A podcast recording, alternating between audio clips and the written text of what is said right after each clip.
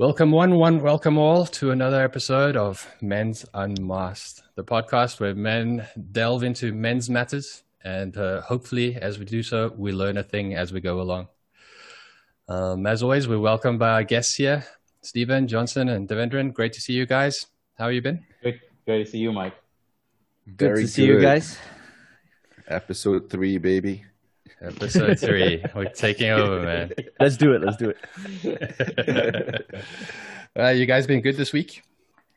Yeah, I've I've had a great great week. Uh, so again, as as for last week, I think it was great this week primarily because I was actually spending time uh, studying God's word and and then in our Bible uh, study group, uh, it was a real real opportunity to actually just engage with different people on on the book, and we were quite a tough book. It uh, was on Ecclesiastes. Allowed me to sort of think about how we should be positioning ourselves, you know, particularly in this time of uh, you know uncertainty. So that was that was really valuable, at least for me. And uh, yeah, I've made made some good connections. Uh, work seems to have picked up a little bit actually, so that's good. Wonderful. Stephen, here. Yeah, yeah. Uh, had a, a good week. I, I just can't believe it's uh, nearly the, the end of 2020. I feel like uh, looking back, I don't know where the, all the time has gone.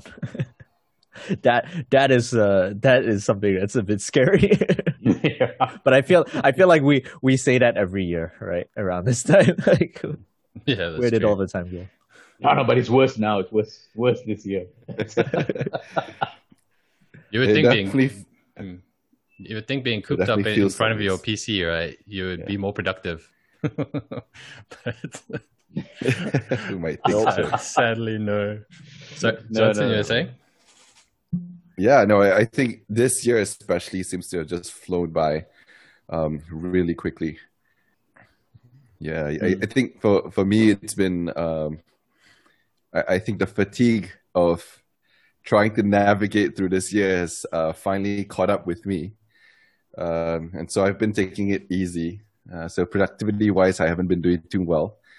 Uh, but I'd like to say that probably I've got over the guilt of not being as productive uh, and just taking the time to just reflect and thank God that, you know, we're going to be able to close the year and um, um, in, in, the, in the work that I do with, with Epic, we've not had to let go of anyone, you know, so really thank God for sustaining us through.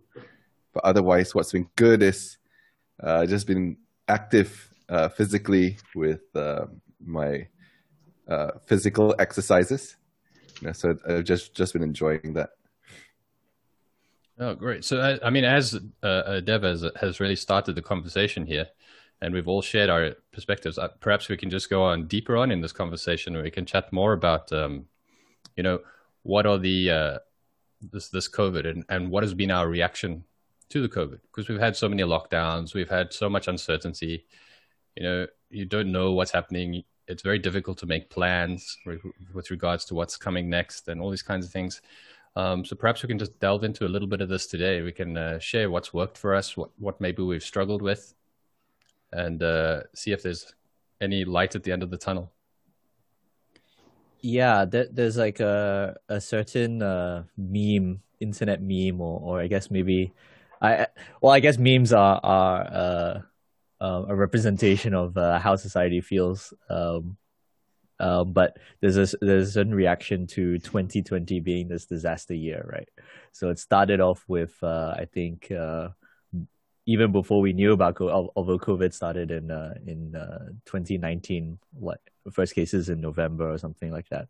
But it started with the rainforest fires uh, war almost breaking down out between America and uh, I, I, can't remember, you know. So like it was just like uh, a, a, rolling series of disasters that were happening 2020, and I think the joke started that oh, you know, like what could what could get worse, and then it did get worse, and then there are more things are happening, and and of course, you know, um, especially spurned by like a lot of a lot of uh, uh deaths um, to like celebrities, but also just just the sheer number uh, due to COVID, um, which which has just made uh, 2020 seem uh, seem like a year everyone wants to forget, right?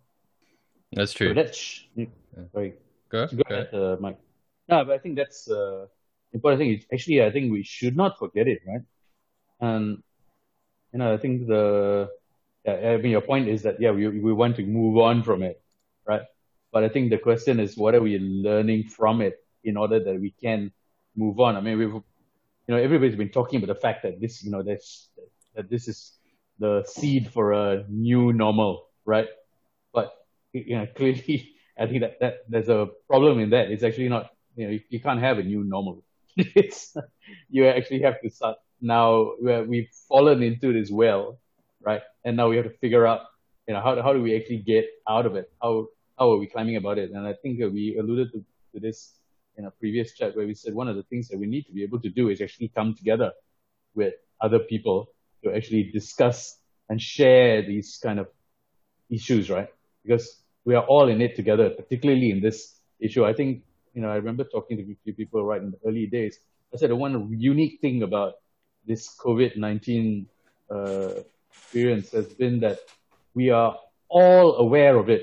You know, it's, it's the one event where actually we are all, everybody in the world, right, is sharing in the same thing, right? And we all, and it's not only that we are individually sharing in it, we actually are aware that everybody else is also suffering from something similar, right? In most situations before, because without the, uh, you know, digital media and others, we would, yeah, you hear a story about a tsunami, but it's somebody else's problem, right? The tsunami happened and it affected people in those areas, but it didn't affect me. So there was this sense of it's still a you know somebody else's problem, and therefore it's okay, fine. I empathize, I want to sympathize, I want to be able to do something and contribute, but that's that's it. But now we are all in it together, and I think that has changed the way that I think the entire world now needs to sort of come together to work on it, right? I think there's there's two uh, uh, trains of thought with regards to that is like uh, on the one hand you have one camp saying yes uh, covid has united the world because we're all going through the same thing. So we have a, like a common understanding a common um, sympathetic ear that's that's running through the world. Mm. but then sadly on the other end you also have the other extreme where people are using it as a tool to divide people even more like you have the the mask wearing ones and the non mask wearing you know those that are going to take the vaccine those that are, like adamant vaccines are bad. And and these are all playing up um, as you mentioned is in the digital media whether it be through the the news outlets or whether it be through social media. But there's been this amplified voice with regards to this particular perspectives. And i was interested to hear from you guys is like you know how do we mitigate between these two?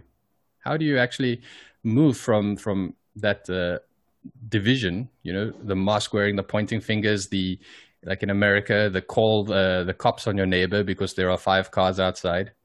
Um, how do you move from that back to like what you were just describing this unification you know we're all going through this together and and using it as a, something uh, to bring each other together or closer together shall we say do you guys have any thoughts on that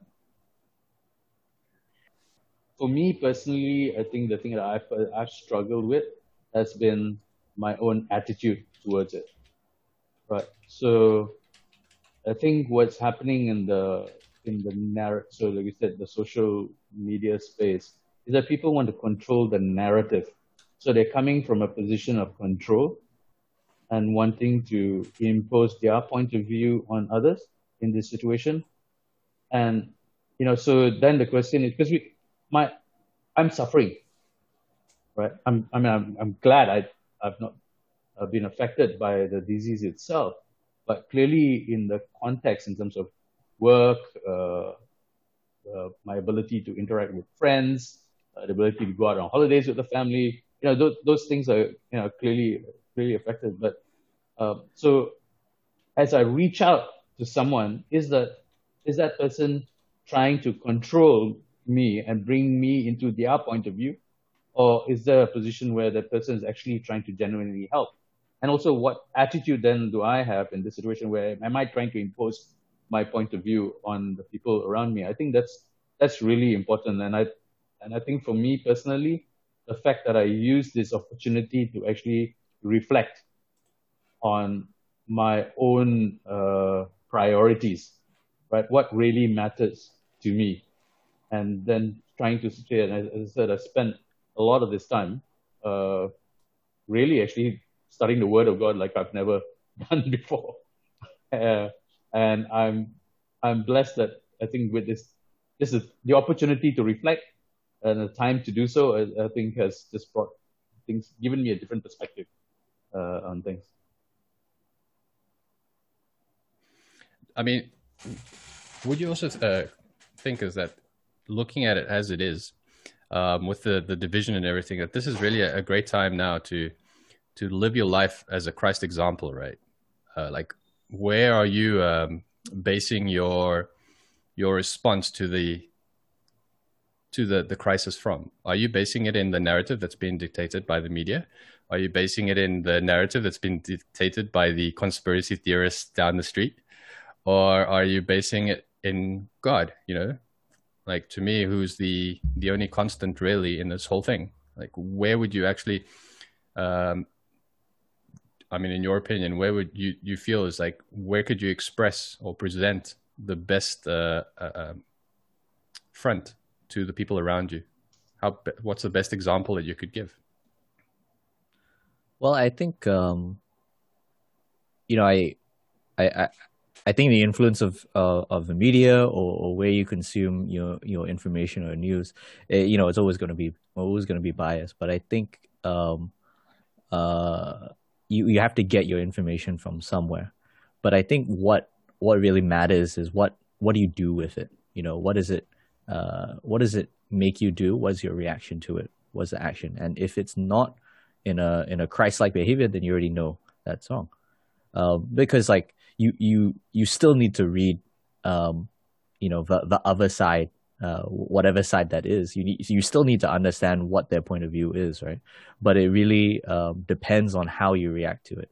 Does it does you know does it make you angry does it make you believe in it does it you know so if if on the other side says don't wear masks they're masks are of the devil you know you don't have to follow that right um yeah so i i you know like i i don't think it's a matter of um you know where you consume your information as much as like what you do with that information right?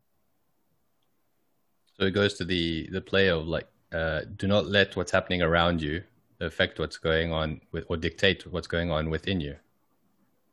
Definitely. I i mean like i i think personally, like beginning of the year, one when uh, when the world sort of went into this this lockdown, um, as, as Dev mentioned, everyone was saying like um, it, it's a new normal, and and I think there were there were also another side of optimists that were saying, oh, you know, uh, we don't have to do anything because uh, everything will go back to normal in, in three months okay, maybe a little worse, maybe six months. And we're now like what nine, ten months down the line, and and we're we're still we're every, nothing has nothing has changed. And I think it's an undeniable fact that um, that we're never we are never going to go back to uh, the same place where we were.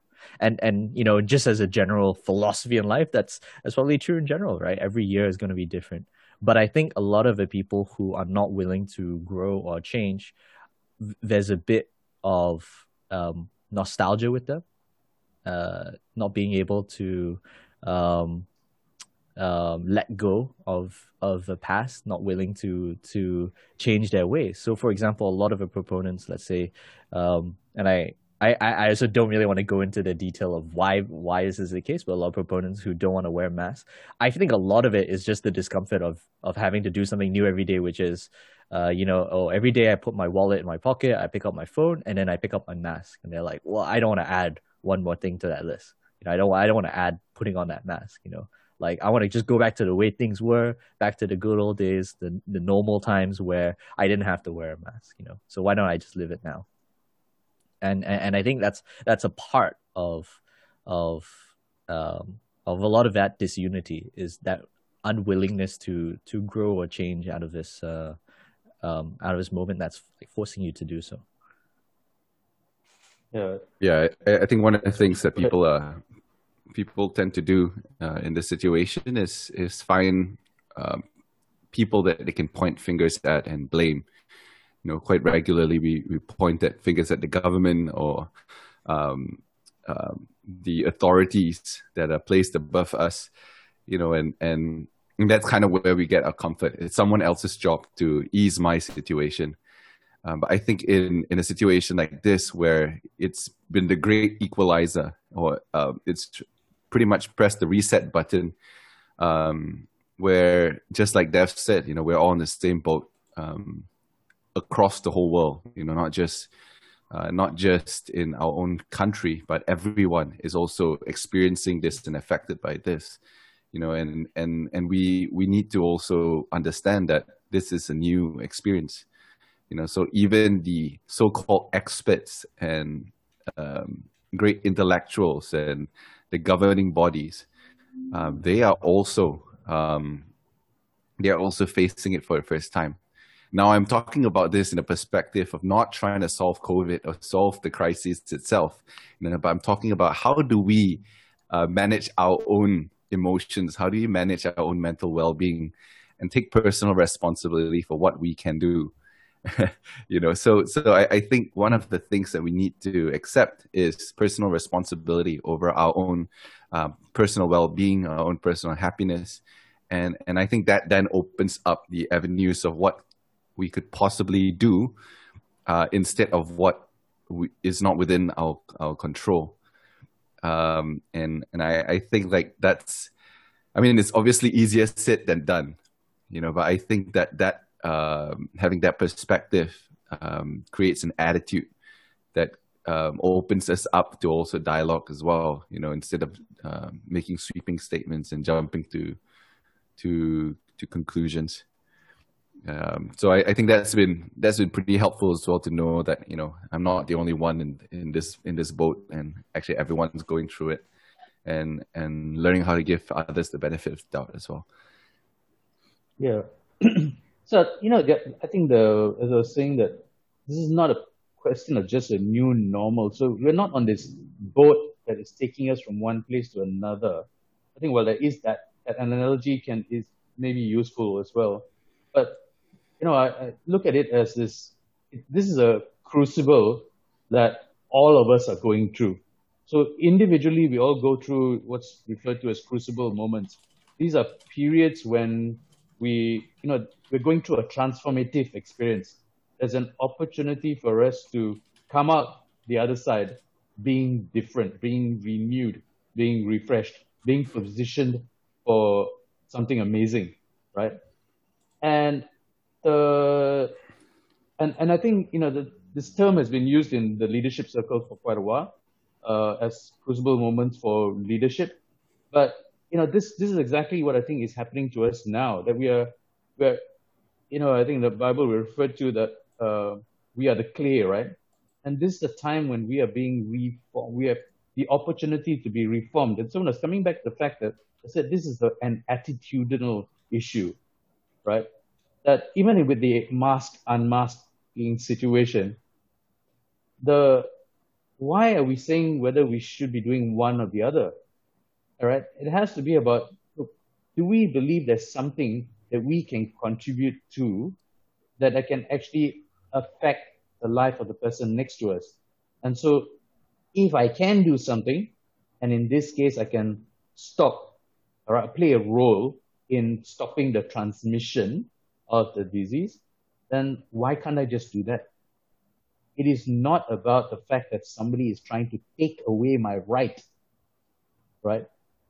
It's just that I'm presenting you with certain facts. Now, what is your attitude here? And I think the problem is that we are caught between, as we said, the narrative that is the narrative of control that is trying to tell us this is what you should be doing versus just the attitude in our heart about how do we just be a good neighbor to the person next to us.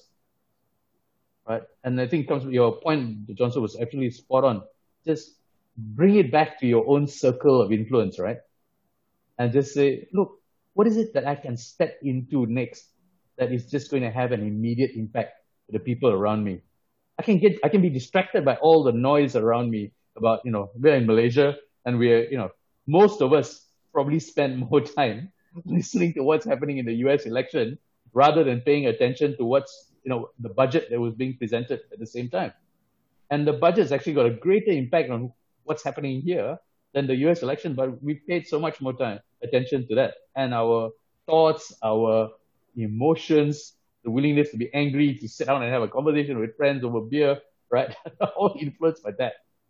Rather than this just specific act of being able to say, how can I just be a better neighbor, right, to the person around me?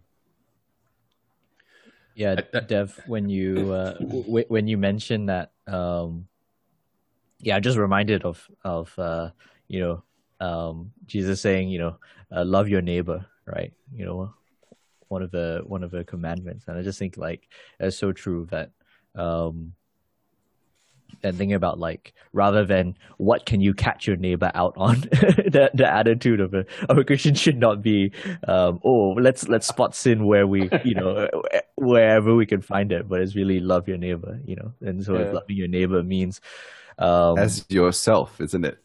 Yes. Yeah yeah. Don't cherry pick here huh give, give us full no, no, no, no. no, no, no, no. I, I, think it's I think it's so relevant. I, I yes, think you know, although yes. you may see you may say it's a theory, you know, it's not like mm. masks are proven to. Uh, I mean, some I, I, don't know what their arguments are, but even if masks are not proven to um, to stop the spread of viruses, you know, would you like someone coughing in your face, especially during this time? If the answer is no, that that's going to make me feel uncomfortable then we can do the same thing for for others as well. You know, it's as simple mm-hmm. as that. Hold on. Yeah, I wasn't I wasn't cherry picking on the first. uh, I think if I can just add to this one as well, it's like um, when I was in uh, London, um, the church that I attended there was quite a multicultural church because it had like uh, people from all around the world that came on gap years, and they all tended to gravitate towards this church. So we we went out on an excursion the one time, uh, as our like uh, some people will call cell group, other people will call connect group, whatever it is. But we went out as a group of friends, and um, we went and climbed onto one of the, the, the, infamous red buses, and went up to the, the, the top story. And as we were walking down, we went and took our seat because it was, a relatively empty. We went and took our seats. There was a, another guy that was sitting there, and he looked and he turned towards us and he said, "You all must be Christians." And we looked at him and we are like, huh? Yeah, how did you know? He says, because only Christians can come together from so many different uh, backgrounds and be able to be so friendly and comfortable with each other. So we asked him, Are you a Christian? And he said, No, he's not. So obviously that led to, to more conversations, but it was the perspective that he gave as an outsider looking in.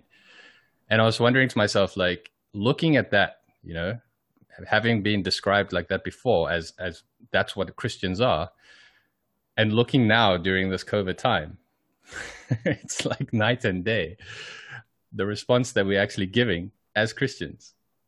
Are we showing that we are to love one another as we love ourselves? Um, or are we actually just going out and, and as you say, pointing and seeing who we can catch? You know, what are our numbers? How many people did you catch today? um, but it is, it's that internal um, attitude you know that decision like am i now going to become am i going to uh, succumb to this pandemic and become one of these people that's outside of the uh, christian person that i claim to be? Or am i actually going to stick to my roots and continue to focus on god get my peace from god knowing that he's in control and then uh, exercise that control and that that peace to the people outside Do you know what I mean? It's like I find that if you do that, you'll draw more people nearer to you than if you base your your your your fear or your your perception perspective on what's being said out there. Yeah. There's a yeah. there's a statement that was said as, uh, that I quite liked. It was um, you know, when you're looking to to what kind of leader should you be during a pandemic, you know how what what should you do? The question is actually should be is is uh, what is the leader that i would look to during this time? And then whatever you frame that, that's actually what you should be practicing. Like a, a John Legend song that I, I quite love uh, bringing up in in many conversations is he has a a lyric in there and says, uh, "I looked around for the leader, and then I realized the leader was me." And I find like you know, as we all speak and we say like position is the lowest form of leadership. You know, we all should actually be looking at doing 360 degree leadership during this time. And that means that we take responsibility for our own actions, for our own attitude, and we step up and and look to to make our uh, surroundings, our uh, uh, uh communities better during this time. Yeah, and, I think like, and, sorry. Yeah, and one of the things that I, I love is like when you look at like Winston Churchill, right? Because you know, like when you step up like that and you, you aim to make everything better, it's not a case of like, oh, okay, now everything's going to be golden retrievers and bu- butterflies, you know, dancing in the roses. It's, well, not the roses, but in the, the nice fields. It's like that's uh, not really what I'm looking at, but but you're looking at. Uh, there's a quote that you know Winston Churchill used to say is like, uh, courage is going from one failure to to another failure without losing your enthusiasm.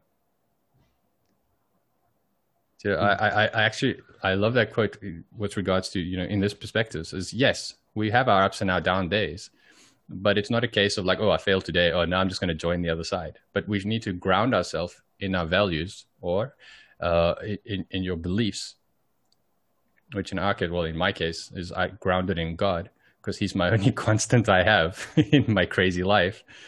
And uh, I base all my, my, my decision making from that.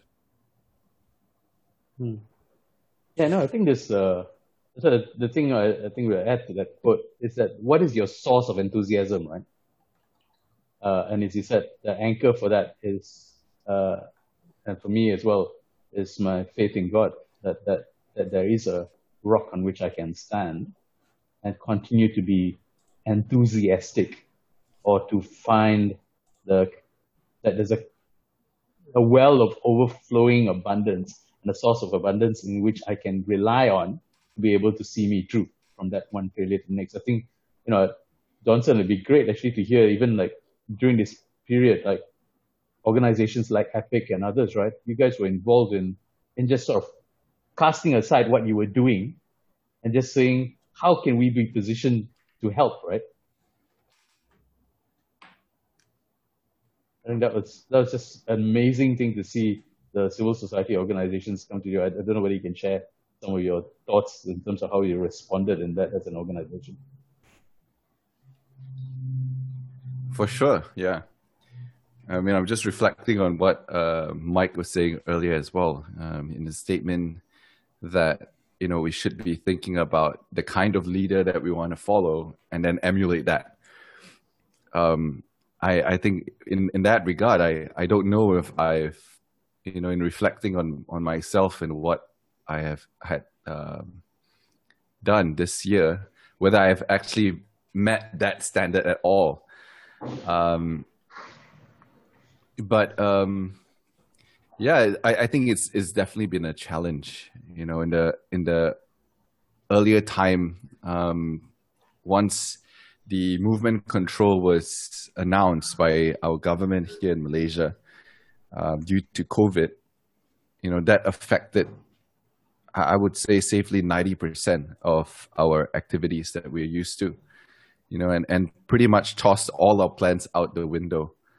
Um, and, um, and yeah, so, so there was a, I, think pers- on a personal level, there was a turmoil in terms of determining uh, priorities as well. You know, there's a sense of urgency to get uh, things in order but at the same time as well, I, I have to admit that there was also a period of great anxiety, stress, and probably a little bit of depression as well on my side you know so so i, I think i, I want to put it out there that um, I, I, think there's a lot of uh, talk about how you know there's our faith there's positive thinking there's uh, having the right attitude uh, but i i and and with all that knowledge i have to admit that I was still under a tremendous amount of uh, mental, emotional stress as well. You know, and and, and so um, I, I, I think that you know needing to to give your give myself the allowance to grieve so to speak for all the things that could have been in 2020 you know this was supposed to be our our best year um, ever. And and also re- get myself together in or together with the with the team um, to be able to be role models to to the rest of them you know because you know if we feel this way um, how else would our our team feel as well where they would be looking to the leadership of the, the organization for some level of assurance as well. Um, and so we we pretty much pivoted our operations towards um, you know staying true to to what we do uh, in terms of providing people with the avenue of service. You know and we realized that uh, in this period of anxiety people would uh, feel helpless you know and and they would be looking for ways to make the environment and the the whole situation better uh, and, and so we focused on um, uh, providing people with the opportunities to serve via volunteering and also donate to to causes that were um, that that were needed. You know, and, and sure enough, we saw a huge increase in in donations. I think we raised something like 2.5 million ringgit over a few months. That's amazing. Uh, through, through our online through our online platform and also through um, through corporates as well. Um, we saw many many different volunteers um, that were uh, consistently active, you know, and I and I see that that also served as a therapy, you know, not just for ourselves, you know, because it gave us purpose and also gave us temporary distraction uh, from, you know, the the loss of our uh, our plans. Um, but it also really, I, I believe, also helped uh, others as well. Um, yeah, but but frankly, I think we're at a point right now that um, almost a year now uh, in, into doing this, we realize that there is still a shift that needs to take place. You know, we've done a lot of temporary solutions, uh, a lot of tactics that we've we've done uh, to keep ourselves busy, um, but we're realizing that this situation isn't going anywhere, and and so there's a need for us to calm ourselves and find a new, clearer vision and direction for for the company, uh, which has not been given yet. You know, and and I think that's where um, I, I think there there is the question of stamina as well. You know, so so a lot of this positive thinking, keeping ourselves busy, could only take us so far. But right now, in November, coming to the end of 2020, you know, where do we find that extra boost, the extra stamina to um, to to go through this? and and so that's where um, I, I think that I'm so grateful that if not for Jesus, if not for God, if not for knowing that we have a living God, I think that this would be very challenging, you know, because if not for God, what do we look to? We look at the the market itself is not stabilizing; it's fluctuating like crazy um, the economic situation is not getting better. Our political situation right now is a mess. Um, and so, without any of these um, so called markers, how are we meant to navigate or even uh, chart the course?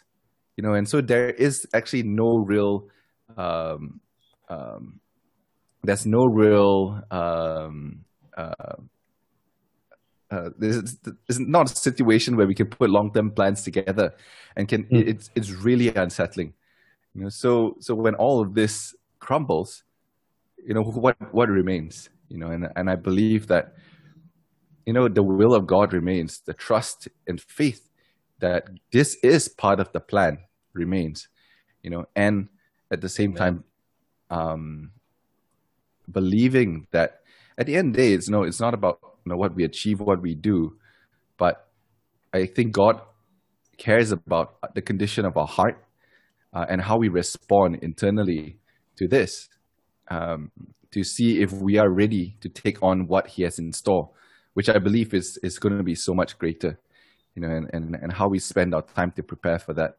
you know. So so that's where um, I, I think that's what's really keeping myself uh, afloat. Um, and uh, yeah, but I, I, think the truth is that I'm I'm struggling too. I, it's it is challenging, you know, and and and I just want others to know that it's okay, you know, to to have these sort of emotions um, as well. Uh, you're talking about you know God is a is is, is focused on your heart, right? It reminds me of of, of like a Psalm uh, that I read recently. I think, if I recall, it's uh, Psalm 78. But it basically, the whole psalm, it was just talking about all the like, turmoil that goes through, right? the ups and downs of God and His relationship with the Israelites all throughout the years.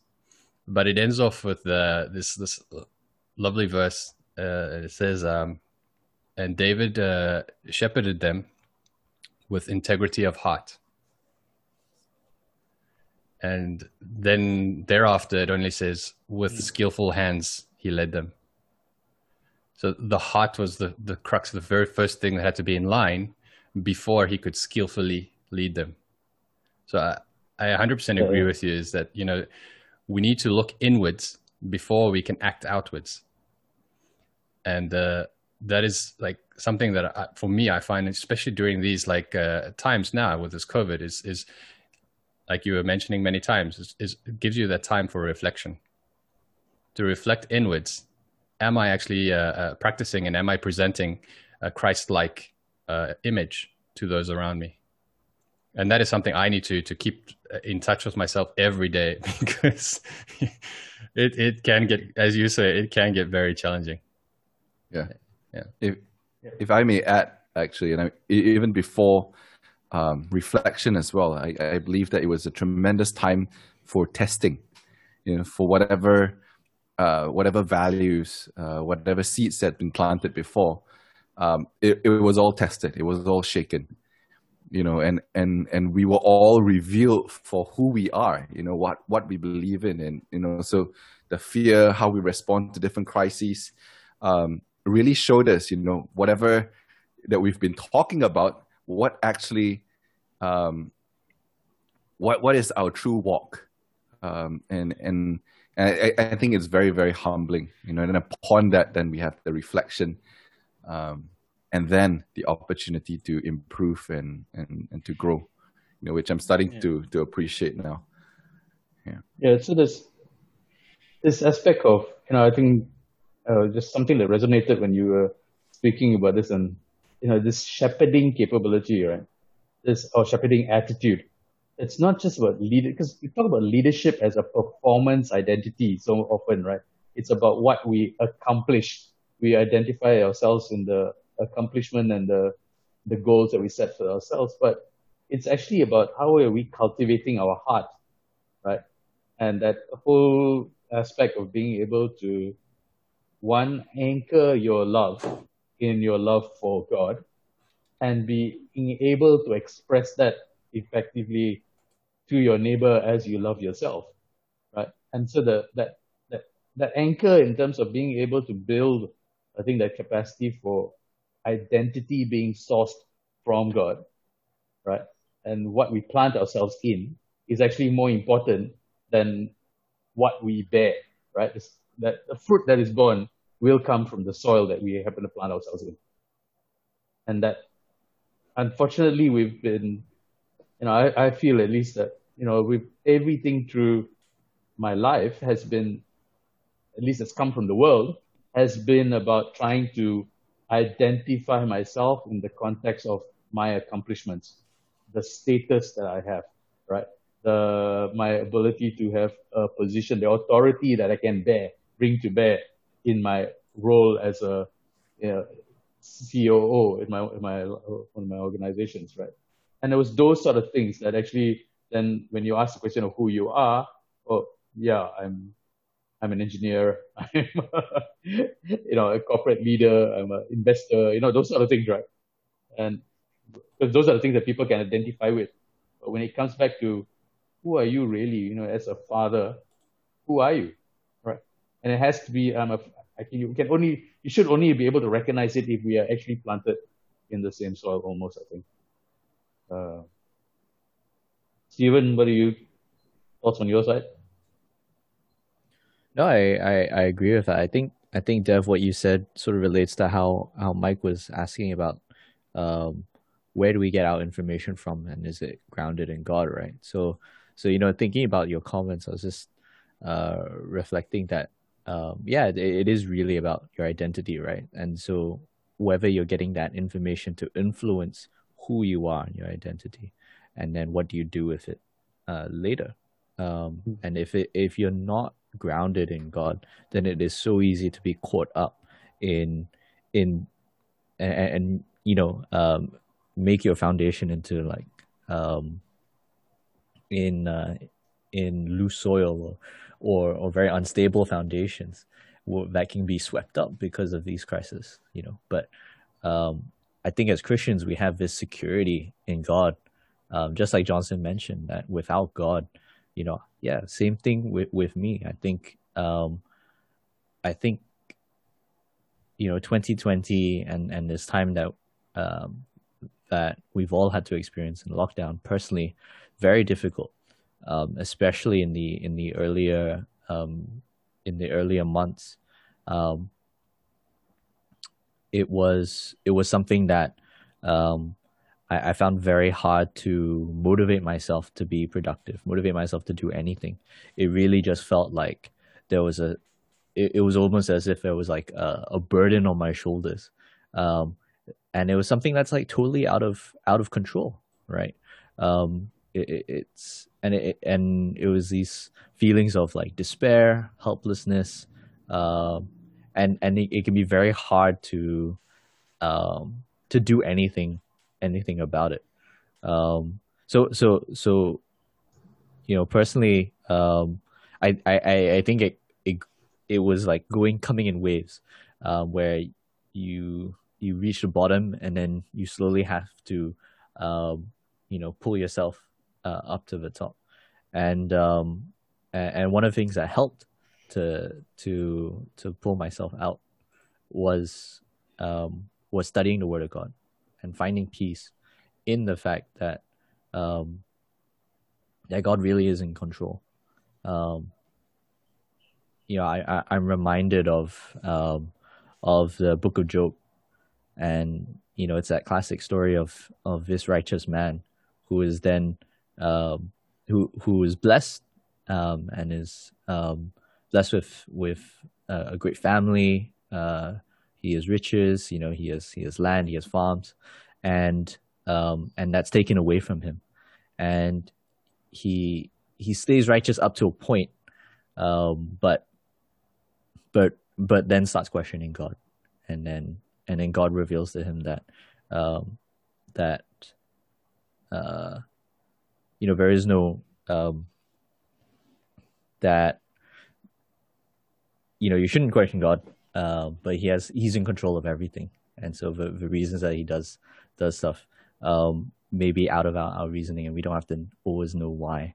But um, really, really, the point of a book is, is to to have peace um, in that God is in control.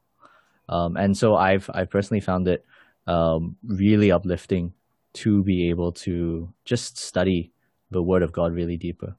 Um, you know, whether it relates to understanding the crisis, whether it relates to understanding or focusing on hope, uh, didn't really matter. Uh, I, I think what mattered was that I, I could um, I could just build a better relationship with God, and that gave me so much more peace than uh, trying to address specific issues relating to to the current crisis um, around me or, or anything like that. Awesome! I love that sharing, Stephen, because I, I can actually uh, relate to it quite a bit. There's a there's there's a verse uh, in Timothy or two Timothy, I can't remember the way it's actually based, but uh, the word is like uh, uh, uh for the Spirit of God does not make us timid, but gives us power. So I always used to like to to to uh, use this, you know, push it. Whenever people are holding back about anything or anything like that, and for some reason now I was reading the other day, and just like I, I, I called out earlier, you know, the cherry picking of the verse, I saw actually the verse continues, and it carries on and it gives us love and it gives us self discipline. And I was like, ooh, okay, let me reflect again. Have I been practicing self discipline? And I will go as far as, you know, before 2020, I would say no. When it comes to quiet time, you know, my self discipline is what used to be more in the line of, oh, uh, do I have time? Oh, I'll just read a verse. I'll just read a verse there. It wasn't actually quiet time. It wasn't a conversation with God or anything like that. It was just like, oh, I need to read my Bible before I can sleep. So my so I can tick that box and I can be good. So it was more just like like a task rather than a than a want. You know what I mean? Um, and so 2020, one of the things that I'm, I'm grateful about it is that it has made me aware of that self discipline and it's bringing me now back to actually putting the importance of going back to to spending time with god you know actually spending quiet time having conversations rather mm. than just ticking that box and saying good job good job. You read your bible good boy. You know what i mean? And i can see like from that it's given me a lot more peace you know? Just that simple act in my perspective uh, because I will also I would say is like when I first started following the the media with regards to the virus, it was like I mean I don't know if you guys had the same perspective when you started, but initially it was like oh there's this thing in China, okay, it's a bit bad. Um, then it came out, and then they're like oh it's it's bad, but you know the regular flu is worse. And I'm like oh the regular flu hits us every year, and then all of a sudden it just morphed into this things like, oh, everybody's gonna die. you know what I mean? it's like, what the heck?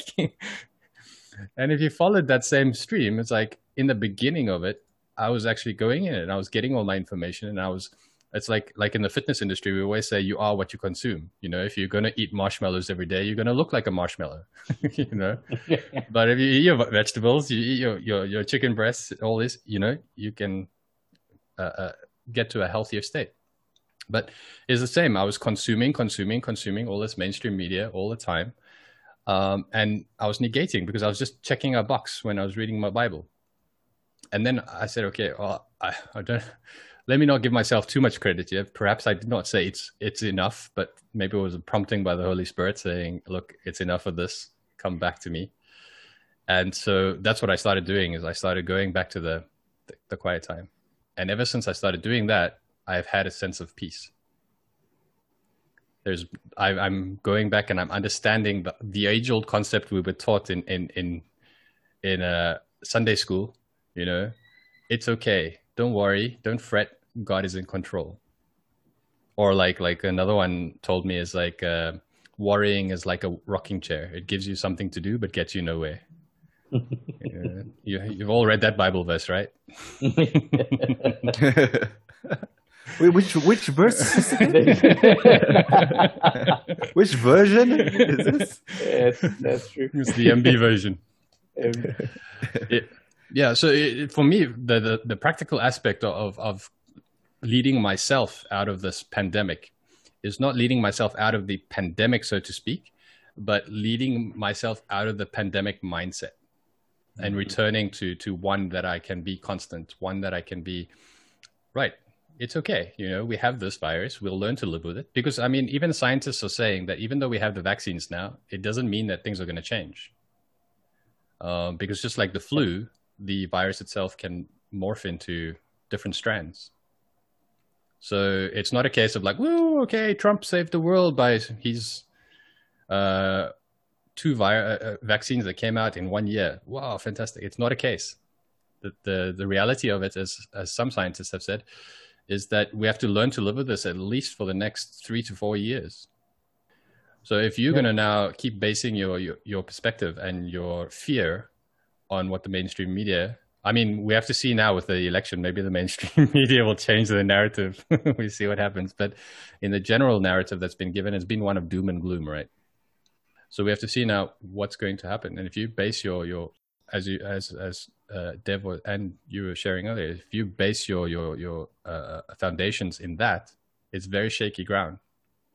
But if you base it in God, you know, it's a bit more of a solid foundation. You're building it upon the rock. Yep. And your outlook, your perspective changes. It's not so bleak anymore. Yeah, I I I almost feel uh, a slight discomfort when when we say like getting my ourselves out of this mindset or like pulling ourselves by our bootstraps, because like the reality is like um it, it it's really like God who's who's who's who's pulling the strings, right? So I I Very yeah, I just true. want to mention that as well. Like uh, you know, even though like um sometimes we say like oh you know how do you pull yourself out you know really we're, we're talking about um god in action and and and he's the Hmm. one pulling yeah Yeah, that's a that's a fantastic perspective actually, Stephen, that you highlighted that we need to pay attention to, which is sometimes difficult for us to do. That it's really the sense of God being in control of any of these periods of turmoil and anxiety, right?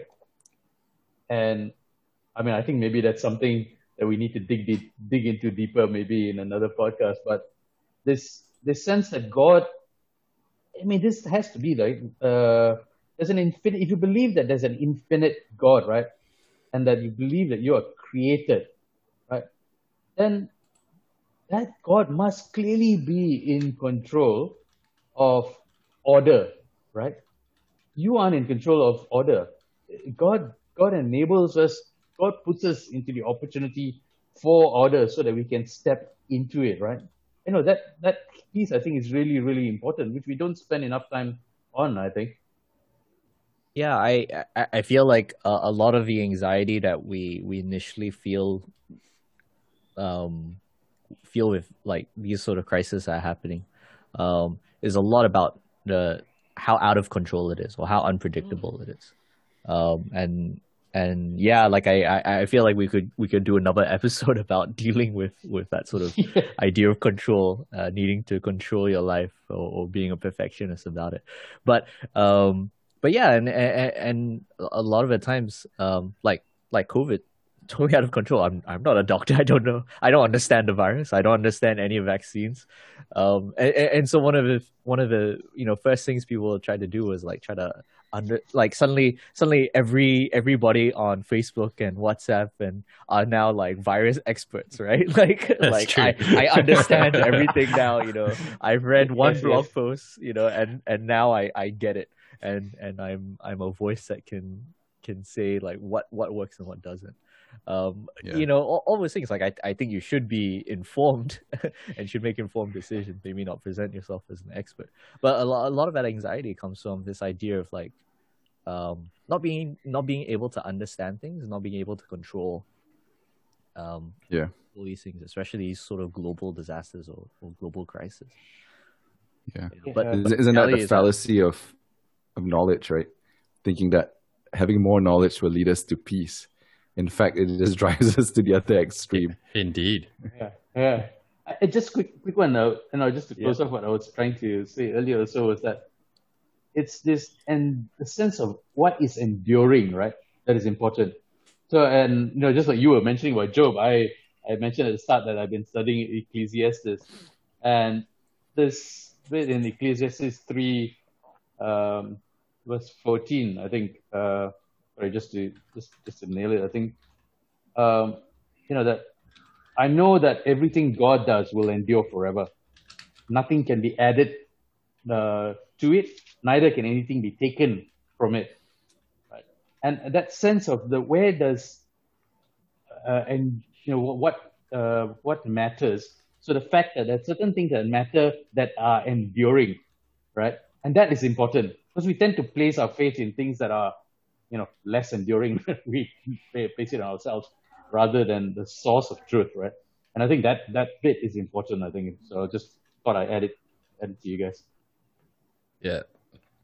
I think, uh, like, just going back to, to what Stephen was saying, it's like uh, you have all these self-proclaimed uh, scientists, right? So if I look at my social feed, I have a self. It's, it's divided between two. It's either the self-proclaimed scientists or experts in the field, and then on the other hand, I have all the conspiracy theorists. Mm. You know, and these two are like going at it in all their knowledge.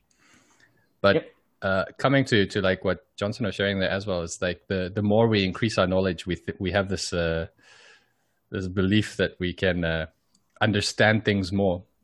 But you know, it's like going back to the age old thing. Like when I was in college, I, I studied my degree, And uh, you know, when I graduated, I was like, I know it. You know, I understand everything now.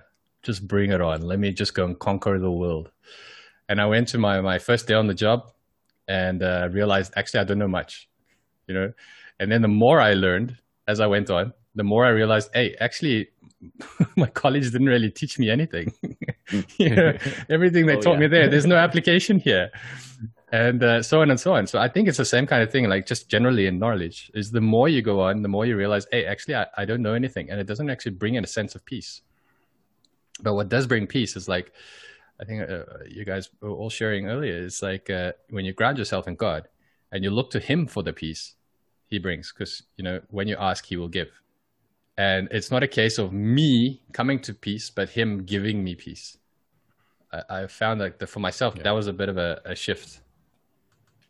I, I I wanted to add a, a, a sort of new point um, regarding uh, what our response should be um, in this crisis, and I think some of the stuff that we've mentioned um, is, is about building our identity in God and, and finding peace.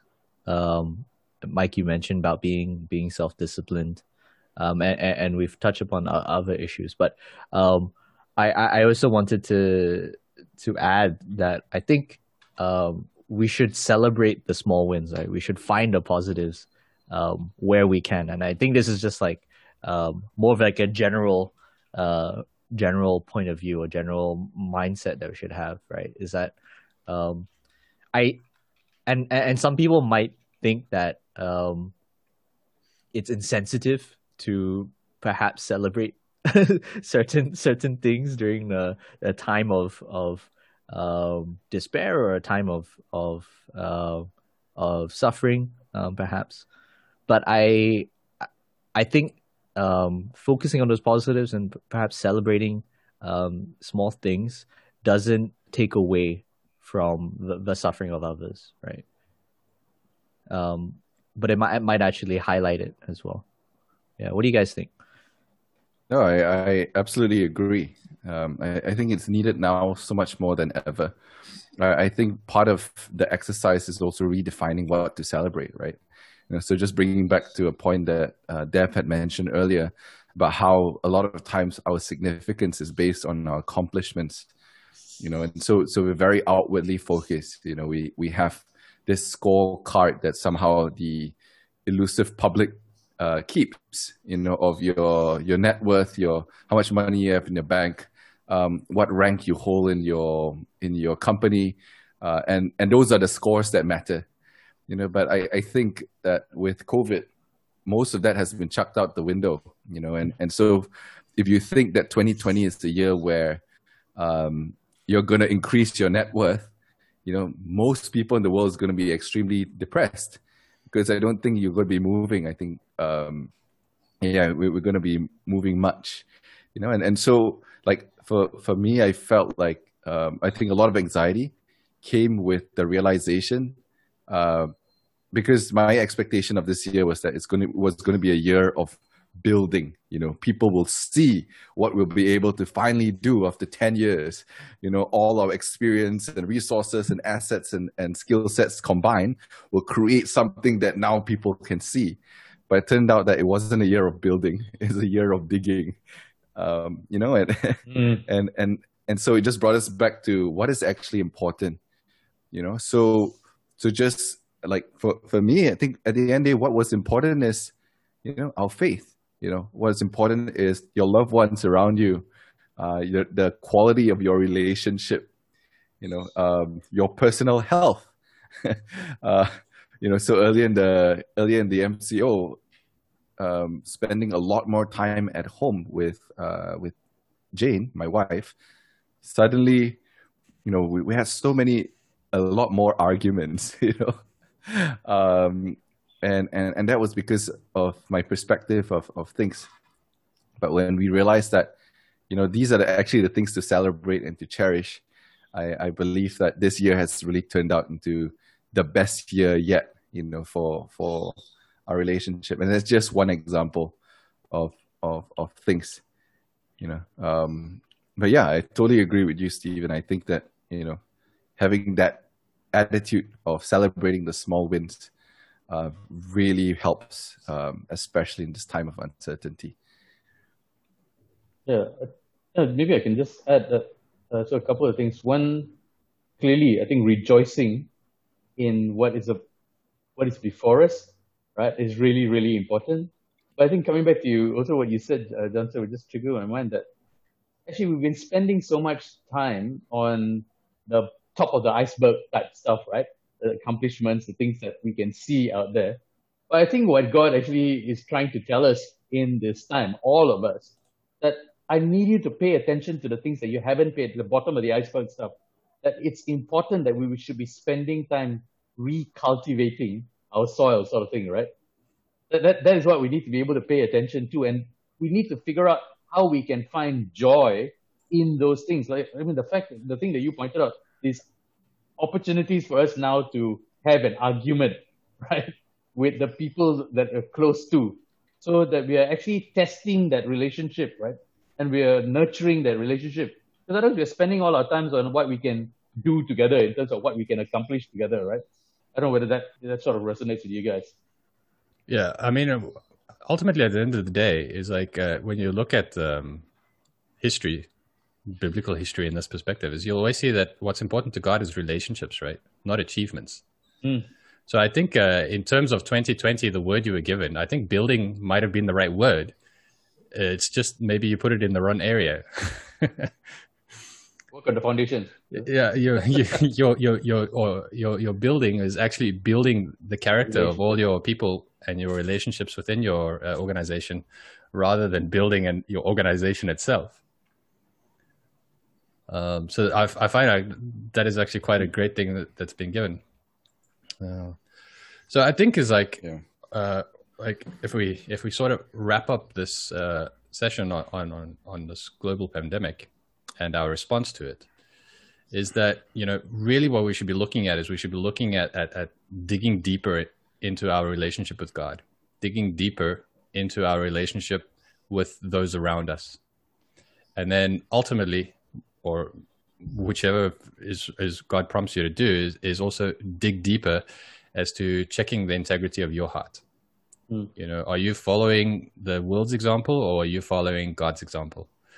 How are you presenting the image of God to those around you? And I think that's something we we should all ask ourselves every day when we reflect upon it, Mm. and uh, ensure that the next day will be a little bit better than the previous day. And I believe is like the more we focus on that and point everything back to God and lay it at His feet, it will ultimately uh, um, affect and, and change or shape our attitude. And we would then come out with a more positive outlook, which will then emanate with those around us and hopefully grow and hopefully go back to the unification we were talking about earlier. But I mean, this is a global pandemic, right? Um, so I want to thank you guys for chatting about it. And uh, I think it might be a good time now to turn the time over to to Stephen. What do you have for us today, Stephen? Well, I feel a little uh, inexperienced to talk about this topic, so I'd like to get your thoughts on this. But uh, um, yeah, I think uh, if we're talking about um, if a topic is about uh, the, the crisis that we are um, we're suffering in this world right now, and and this isn't a a men's uh, podcast. Um, I think uh, you know, there's something that isn't really discussed enough, which is uh, uh, uh, male balding. No. Baldness in men. Oh, no. Ah, hit, hit it to the heart. Hit it to the heart. oh no. There's always reason So- why two guys here are wearing a hat, right? I We didn't were- notice we- that at all. we, we De- uh, Dev, it's about perspective. We wear the hat out of uh, respect for those on the t- talk with us, right? We don't want the light to shine down and blind them. Exactly. Yeah. Spot on. Yeah, Stephen, you, you're saying? well, I, I yeah, I mean, like I, I was I was sort of prompted um, by this um, because I was watching a I was watching a, a video um, by the Try Guys uh, who who you, who you uh, may have seen some other videos related to it, but mm-hmm. one of their members was uh, describing their experience of dealing with um, his baldness, and then um, the video was about how he um, how he went to get um, surgery to and, and, and to go on medicine to um, not not fixed his his baldness or try to reverse his, his baldness. But one of the interesting things that he was discussing was that he he really promotes this message of of um, self acceptance um, that you are beautiful the way you are, um, but but at the same time he said he felt really inadequate um, and and that baldness was such a, a huge part of of um, of feeling um, like he he wasn't uh, he wasn't great and he he, he wasn't handsome um, and he couldn't accept it. Um, and and so I yeah I, I thought that was just really really interesting. As well as uh, you know you just do a, a, a Google search. There may be a lot of studies but there's actually not a lot of articles writing about uh, writing about this as well. And I think as as men, it's something that um, you know we may not actually uh, talk about a lot of, um, especially in in the in the uh, frame of um, self acceptance in men. I think a lot a lot of times the the talk is about maybe like oh you know not having muscles, but but I we forget like um, that the hair is, is is is very important to that as well to our self image. If I'll jump in first this week. Uh, thanks for the topic, Stephen. This is super exciting. um, I think from from my perspective is as I've I'm a little blessed is in that mine's hereditary. You know, I see it and I saw how my father dealt with it. And like in the previous podcast, we spoke about uh, role models, and I, I mentioned my father. Um, so this is one of the things I learned from him is that you know your hair is not everything and uh, he has a, a, pearl of wisdom that he passed down to me where he said that you know god only made so many perfect heads and the rest he covered with hair um, yes yes yes so i i, we all I know that verse as well yeah that, that also comes from the you know that verse um, so that's one perspective that i was taken and i, I think it is the ca- kind of cases like uh, going back to to what we we're talking about this is the mini crisis right but going back to the big crisis is is uh, I think it was Dev that was talking about it. Is um, where are you getting fed? You know what I mean? Is like uh, who is speaking into your life, and that kind of whoever you're you've you've given the authority to speak into your life is going to shape your perspective mm. that you see with regards to, in this case, boldness. Like in my case, I had very good people. I mean, growing up, I had my father speaking to my life. When I when I came to Malaysia, I had Johnson uh, speaking into my life, telling me I looked like Jason Statham. You know, these are all positive words coming in. It, it wasn't the negative. So there was a the connotation was never from a negative perspective. So the, there was no loss of manhood because there was loss of hair. Because in, if anything, and I'm not sure if this this pertains to everybody, but just because you lose the hair on the head, it seems to push it all down and it grows everywhere else. it might be too much information for some of the listeners, but yeah, this is what your future lies. it's just part of gr- growing older. And I find it's like as I've gained each next step in my my uh, life, and I've walked into each uh, uh um, decade, I've, I've learned to actually embrace all the changes. Like one of the things that I look forward to is maybe it's because I have so little, but I look forward to gray hair. You know, I see it on my beard, but obviously I don't think I'll ever see it on my head. Um, but to me, it's like something. It's like something I look forward to. But I have friends that I chat to, and they're like, "Oh, I found a gray hair this morning. I had to pull it out." and the others that are, are dyeing their beards, and I'm like, "Huh? For what?" You know. I find it's like these are all things that are there to be embraced and you know god has created and designed us all for a specific reason so if my bald head is going to impact somebody somewhere so be it. I look forward to the day. Yeah um yeah so interesting that you in my my case i think um uh, probably a few things. So my my dad also uh, mine's also her- hereditary right? And there's so i'm showing my age here um, but the movie at the time, so or rather the TV series that I guess everybody resonated with because my dad did look a little bit like him was this there's a medical series called uh, Trapper John, MD. Um, and he was a so it's you know one of yeah obviously I think you guys are all nice nice and Wow. young. So I remember, Which decade is So, that? so there you go. Go go look that up, right? I wasn't gonna Anyway. say. So there's this guy, a doctor called Trapper John, and so when my my dad was always associated with him, right? Uh, with that look. I, I can't remember the actor already. Um, but you know, I, and and I guess from a logical, rational perspective, I knew it was going to happen, and so for me, I, there was a sense of just trying to figure out. And then of course there were the movie role models where balding is fine, right? But it took me a while to try and figure out. Okay, fine, time to address it and start saying before uh, I really started balding, that I'm gonna start cutting my hair short and then get it shorter and then shorter and shorter and sort of uh, yeah deal with it. But I think the other one I'd like to add is that you know we you know this world at the moment now we're so caught up with this appearance, right?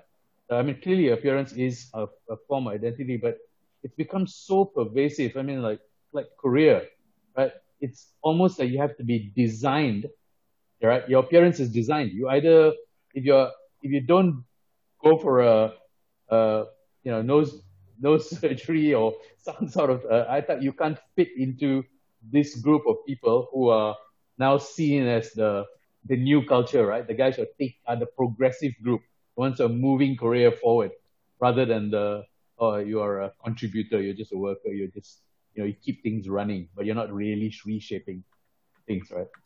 Uh, and and it's unfortunate, I think, that if if that's what people see, and more with TikTok now, with uh, you know YouTube podcasts and others, now everybody's how you look, how you present yourself is critical, right?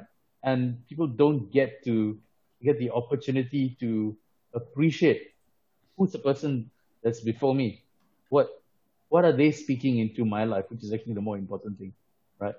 And I think that's that's been a challenge. So how do you reach out, right, and engage so that people have a sense to know you, and hopefully in that way, I'm also being a fair image bearer for God, right, in that in that interaction. So Hey, you young fellows, I guess you it's, it's time for me head. to, to add in. Right, come on. Well, I I find a lot of encouragement that via the reflection of losing your hair, you have gained much wisdom. And uh, I have to admit that I'm not quite at that mental state yet, uh, such as such as Mike, you know, where you can view it so positively. I'm in my early 30s at this point in time.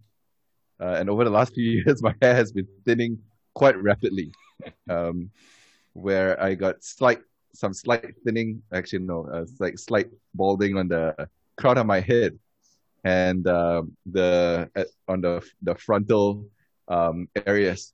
Hence, why I'm also experimenting with a new haircut. this is all laying the groundwork for uh, if this were to deteriorate further.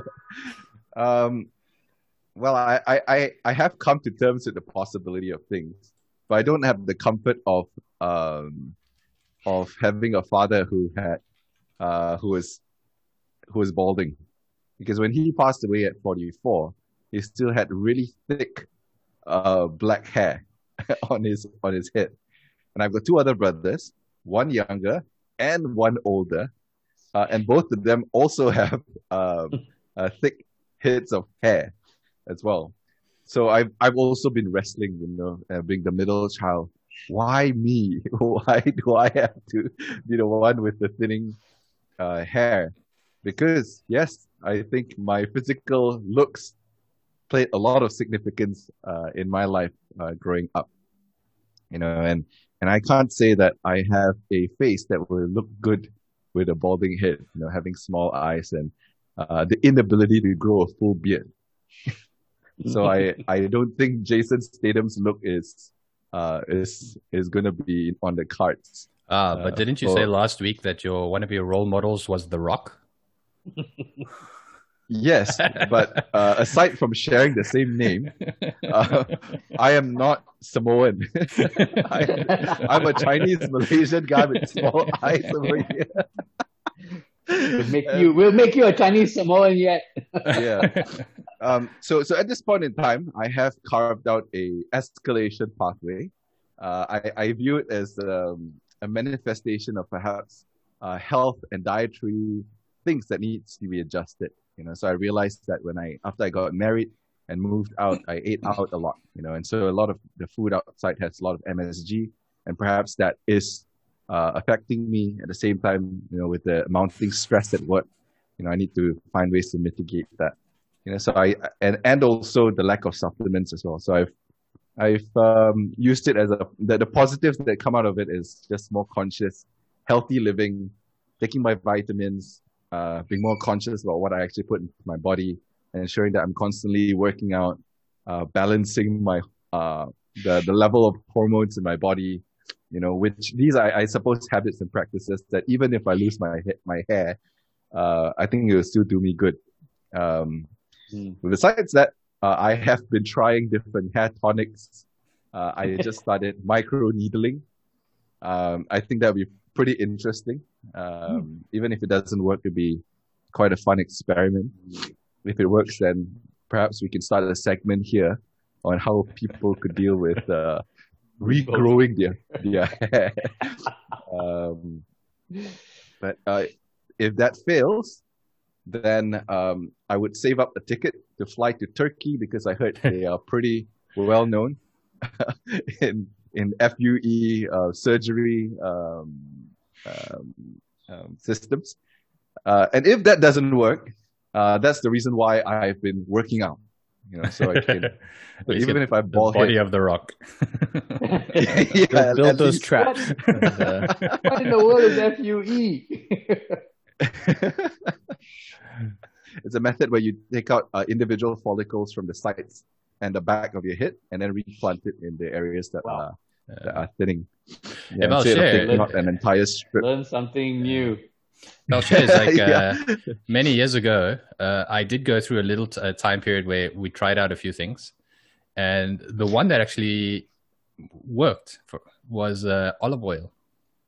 Just every night, you just massage olive oil into the areas where you find that you're thinning, or where you've actually even lost, um, and you do it consistently every night.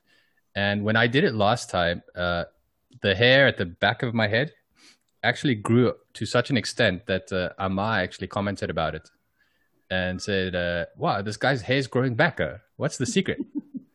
uh, and, and and yeah, so it it literally does work. So maybe that's another one you could try. You know, a bonding time with the wife while you watch a TV. You just go sit in Yeah. front, and she can just get massage and put some olive oil on there. But don't be like me. Uh, I went to bed with the olive oil still on, and uh, I was uh, awoken at nighttime with ants all over my head. oh my gosh. Uh, so that turned me off goodness. continuing with it, and I was like, ah, forget it. I'd rather have be bald. I can wash my face and my head at the same time. Shower cap. Yeah, Shower makes, cap, Mike. makes life so much easier. Yeah. yeah. But yeah, so that's well, one, thanks, one thanks for the advice. Yeah. One- one so tip. I, I, I haven't quite come to terms with uh, the reality of balding yet, but it gives me a lot of encouragement that if that happens, uh, I have a club to join. Yes. Yeah. Men, men unmasked bald. or bald men Unkept. unmasked. Unkept. I'm just wondering, looking at the, the title of the, the podcast, I'm wondering if it's a bit controversial considering the topic we discussed discussed today. So That's just uh, so people, if you, if you are, it's not that we don't wear masks. It's uh, it's a figuratively speaking, not that we don't wear masks during COVID times. so yeah, we, we should bear, mean. so Uh, just, Stephen, just you've, been, you've been keeping quiet. right? yeah yeah well Yeah, yeah, well I, I. I know I, I, I find it very interesting to, to hearing from from your experiences and um, some of the similarities I was just sort of uh, thinking about was is uh, just exactly what we were discussing um, in in in the previous topic. Um, really about where do we find our identity? Is it in our hair or is it in God? or or almost the, the same as um, for for those who can't accept change and, and want to go back to a world where um, they don't have to wear masks or perhaps that where they do have hair but you have to accept that change is happening and deal with it right Very, very Um, profound, Steve. yeah, yeah, yeah. So, uh, so yeah, I'm I'm just spotting these sort of uh, learning a lot and just spotting these sort of uh, similarities to how we deal with crisis, um, as well as how how uh, boldness can be a, a a Christian issue as well, and we can have a, a Christian response to it as well. Thank you so much for for sharing uh, your experiences to a perhaps sensitive topic that uh, that that we might have. Who knows? Who knows? This this head of hair that I have, uh, nothing is forever. So Uh, sorry, I You was, still have- yeah. Go, go ahead, Johnson. no, it just looks like it's going to take a while for that to disappear. Yeah. yeah. Do you know the funny part 20, is 2020 is not over. no, no, no. We, we have faith. We have belief. You you need to represent us from that perspective. Sorry, Uh, Mike, you were saying. uh, I was gonna say is like the, the funny part is like when I was young, uh, my mom's hair stylist, she uh, I'm just laughing at Stephen putting putting on his hat. um, but my mom's hairstylist, she used to comment and say, looking at the thickness of this guy's hair, you know, he, there's no chance of him ever losing it. and I'm like, where are you today? never, never a true False prophet. That's the next topic. Whether to believe these false prophets that are appearing. Sounds like a plan. Sounds- Yeah, Yeah. definitely. We'll pencil that one in, definitely. All right, guys. It was a great chat. Uh, learned something with regards to uh, how we should respond in our uh, COVID um, during our COVID times. You know, it's not about uh, it's not about them, but rather it's about me, and that's where I need to be focused on, rather than pointing fingers. Like my kindergarten teacher always used to say, whenever you point one finger at somebody, three more are pointing back at you. Um, so the the emphasis and the the reflection should really be on on ourselves on the integrity of our hearts. And then uh, thanks, Stephen, for the uh, the wonderful topic there. Uh, I'm not sure if we have impacted people for the better, but let's hope we have, given some people comfort that losing your hair is not losing your manhood. But um, again, focusing on on where do you get your identity from, and then basing your your confidence and your masculinity from there. Um, anything else you guys want to add before we close? Yeah, yeah. I um I I also wanted to um also uh, bring up again, and I think uh, Johnson touched upon this, uh, was that uh, another response. Um, it, it, it's it's very important that we we look at building our identity in God and working on ourselves. And but um, w- one thing that was really important that he mentioned was that um, I think it's very easy to be caught up in in in these sort of global issues or crises, where and and forget about um, taking local action or or looking at ways that we can affect um, and and and respond in in our lives locally as well. And I think it's important that we not only just um, I think working on ourselves is very important, but but we also uh, act it out in in in our lives as well. True. My my takeaway word would be, or rather phrase, is that this is a time for crucible moments. Please look it up, guys. Crucible moments. Johnson? Well, I, I I think just from a Christian perspective, you know, making sense of all the crises and the turmoil that is happening, I believe that in the Bible, in, in many different books and different verses, it points that before Christ comes again, and that's the hope that we actually look forward to, these things will happen. You know, the the pestilence, the wars, the the the diseases, uh, the earthquakes, you know, all of these things will come to pass. You know, the coming of the Antichrist, the beast, you know, will will happen before Christ then comes again. You know, and so I think as Christians, you know, just viewing how uh, many, I suppose, um, conservative ones in the U.S. are using their own power of of men to try to hold back the beast system itself. I don't think that is scriptural. You know, instead, we should look at it with um, great anticipation and excitement that all of this is really the birth pangs to the coming of, of God. And that's where we should have hope, you know, and, and, and I think that's how we should actually look forward to and, and make sense of the situation and ask ourselves that meanwhile, until Christ comes again, how should we, um, how should we be? You know, and I think his commandments are very clear. Love God with all your heart, your mind, your strength. Love your neighbor as yourself, you know, and, and continue to make disciples of, of all nations, uh, baptizing them and teaching him, them in the ways that, he, uh, that Jesus has commanded, um, commanded us to do, you know. And I believe that as long as we do that, then um, God is in control of the rest, and He'll He'll take care of the situation. Amen. Amen. It's like the thing is, we focus on us and let God do the rest, right? uh, I mean, uh, this leads into the, a whole different uh, uh, segment on end times, which I'm sure we can do at another time because this one I have a lot of opinion about. but yeah, we'll leave that for an, another talk, and then uh, we'll call this one to a close today. Thanks for joining, guys. Uh, we'll, Thank you.